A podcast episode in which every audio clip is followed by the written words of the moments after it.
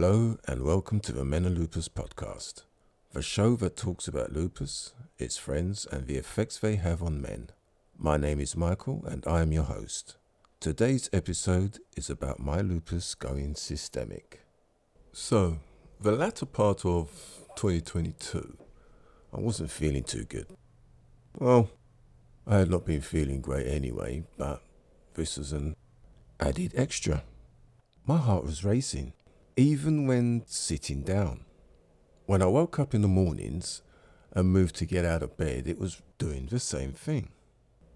I could feel my heart beating fast and felt out of breath doing the smallest things. I would walk from the bedroom to the sitting room and be out of breath, like I just ran. I couldn't work out what on earth was going on. Talking had the same result, and even if I moved when sitting down, my heart would race. In fact, every time I moved to do anything, my heart would beat like I've been doing a hundred meters, and I would get out of breath. My lungs and chest would also get tight, and the more I did, the tighter they got. It was really bugging me, but I just thought it was part of my COPD and emphysema becoming worse. Oh, yeah, I also have those too. But we'll talk about that in a future episode. Going up and downstairs is a problem because I would feel like I was about to collapse and my lungs felt like they were about to explode. I can't remember exactly when the dizziness started, but it was there too when I laid down in bed. The room would start spinning. And the same when I woke up. I would lay there waiting for everything to be still before I moved, closing my eyes, hoping that would make difference. But of course, it didn't. It felt like I was on one of those um, merry-go-rounds that used to be in playgrounds. Sometimes the dizziness would happen when I was standing or walking. I would have to hold on to something or sit down until it passed. Oh, I forgot to mention that when my heart would race, and as it would slow back down, it would also miss beats. So I would have a regular heart rate and then some gaps of what seemed like a few seconds each. It was a really strange feeling. My heart stop and then start again, which happened quite a few times. So, fast forward to Monday, 5th December. I remember thinking I needed to go to the supermarket to get some food shopping done. So I started getting ready, and as I was doing that, the heart started its usual racing thing, and I was quite breathless, so I sat down and waited for it to calm down. I remember telling myself that the shops aren't far and I should be okay going there and back. I felt a little dizzy, but that passed, so I began to make my way to the shops. I just crossed over the main road and was going up a little side street, but was feeling the heart racing and being breathless. So, as I was walking along the pavement, I was doing some deep breathing exercises to try to control the breathing and get the heart rate down. I thought about turning back, but reminded myself that I need to get food shopping done. After about five minutes of walking, my lungs and chest was tight and a strange feeling came over me. And I remember thinking to myself, this really doesn't feel right. The next thing I know and remember is hearing a distant voice and everything being dark. The voice at first just sounded like noise, which began sounding like shouting, which I couldn't make out. Then the voice started to make sense, and the person was saying, Are you alright? I thought at first it was a friend asking me if I was okay, and I was in the shop. However, I was wondering why I couldn't see them. The next thing I know is I'm looking at the sky and wondering how comes I'm in the shop but looking at the sky when the shop has a roof. Hmm. this guy then appears above me asking if I'm okay. And that's when I started realizing I was on my back. And as he helped me up, I noticed that I was in the middle of the street. He said he was unloading his van when he heard the bang and looked round to see me on my back in the street. And I realized from the pain at the back of my head. The bang was my head hitting the floor. He asked if I wanted an ambulance, but I said no thanks. I just need to sit down for a few minutes and I'll be okay. So he helped me to the side of the road where I sat until I was able to think straight. Then went home, which was about 60 metres away. When I got in, I took my woolly hat off, which seemed to cushion the blow a bit.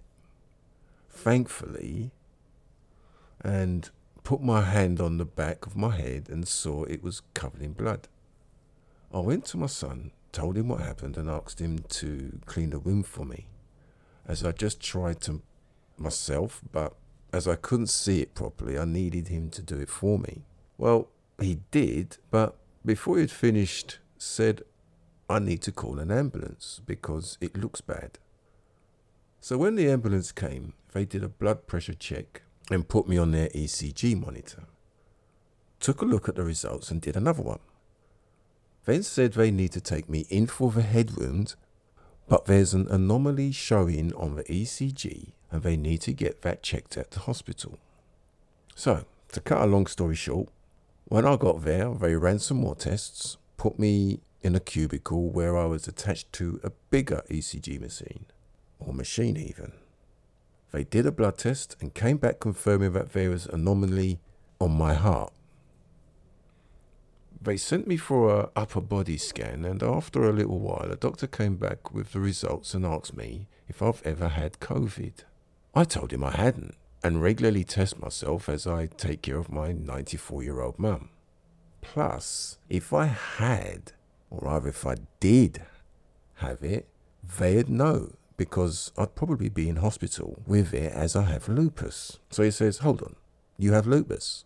And I said, Yes, I have DLE. And it should be on record because I get treated here for it. So he said he needs to go and talk to the consultants. After a little while, he comes back and tells me they know what's wrong and what caused it.